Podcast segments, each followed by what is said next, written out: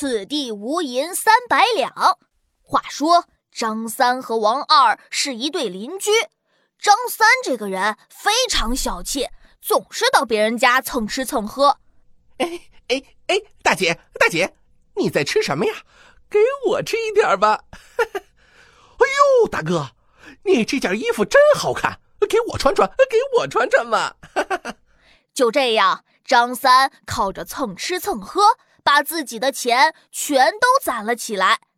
这天晚上，张三在家里数着自己的银子，一百两，二百两，三百两，我终于攒了三百两银子了。张三高兴地蹦起来，把这三百两数了一遍又一遍。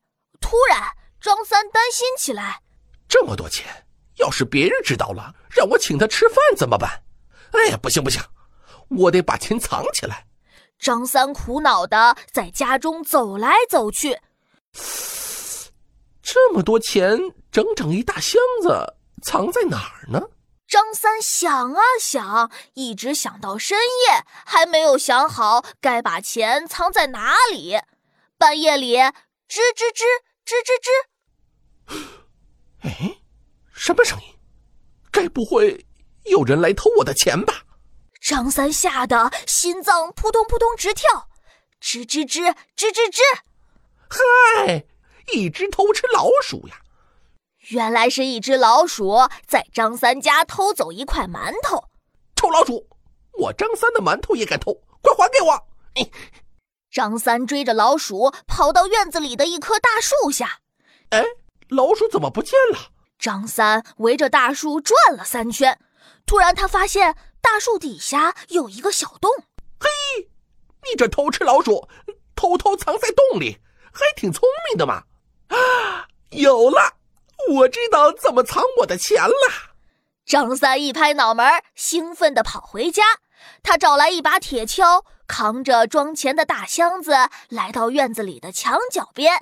哈哈，我只要挖个坑，把钱藏到这里，谁也找不到了。哈哈哈哈！张三把箱子放进挖好的坑里，又在上面盖上了严严实实的泥土。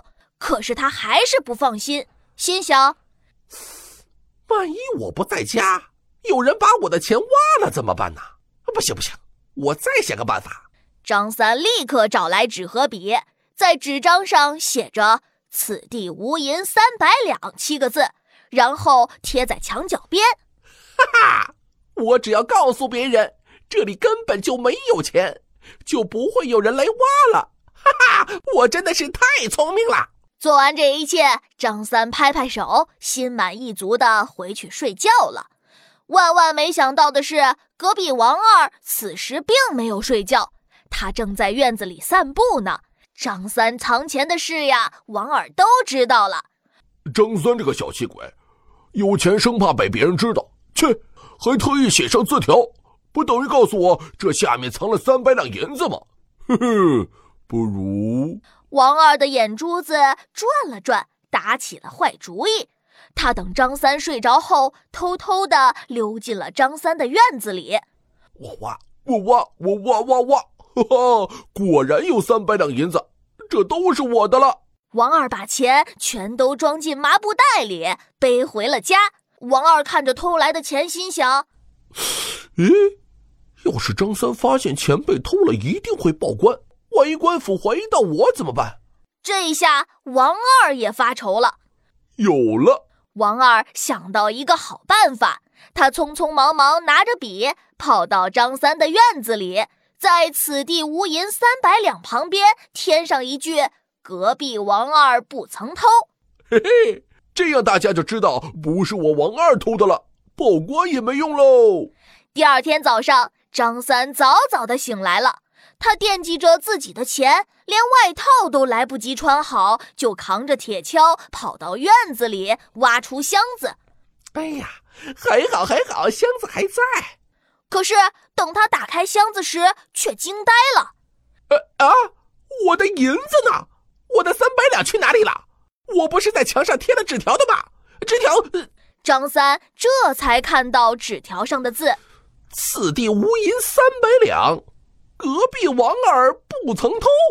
这下张三明白过来，原来是自己写的话惹出的麻烦。这不是越想隐瞒就暴露的越早吗？他气呼呼地冲到隔壁，大喊：“王二，王二，把我的钱还给我呀！”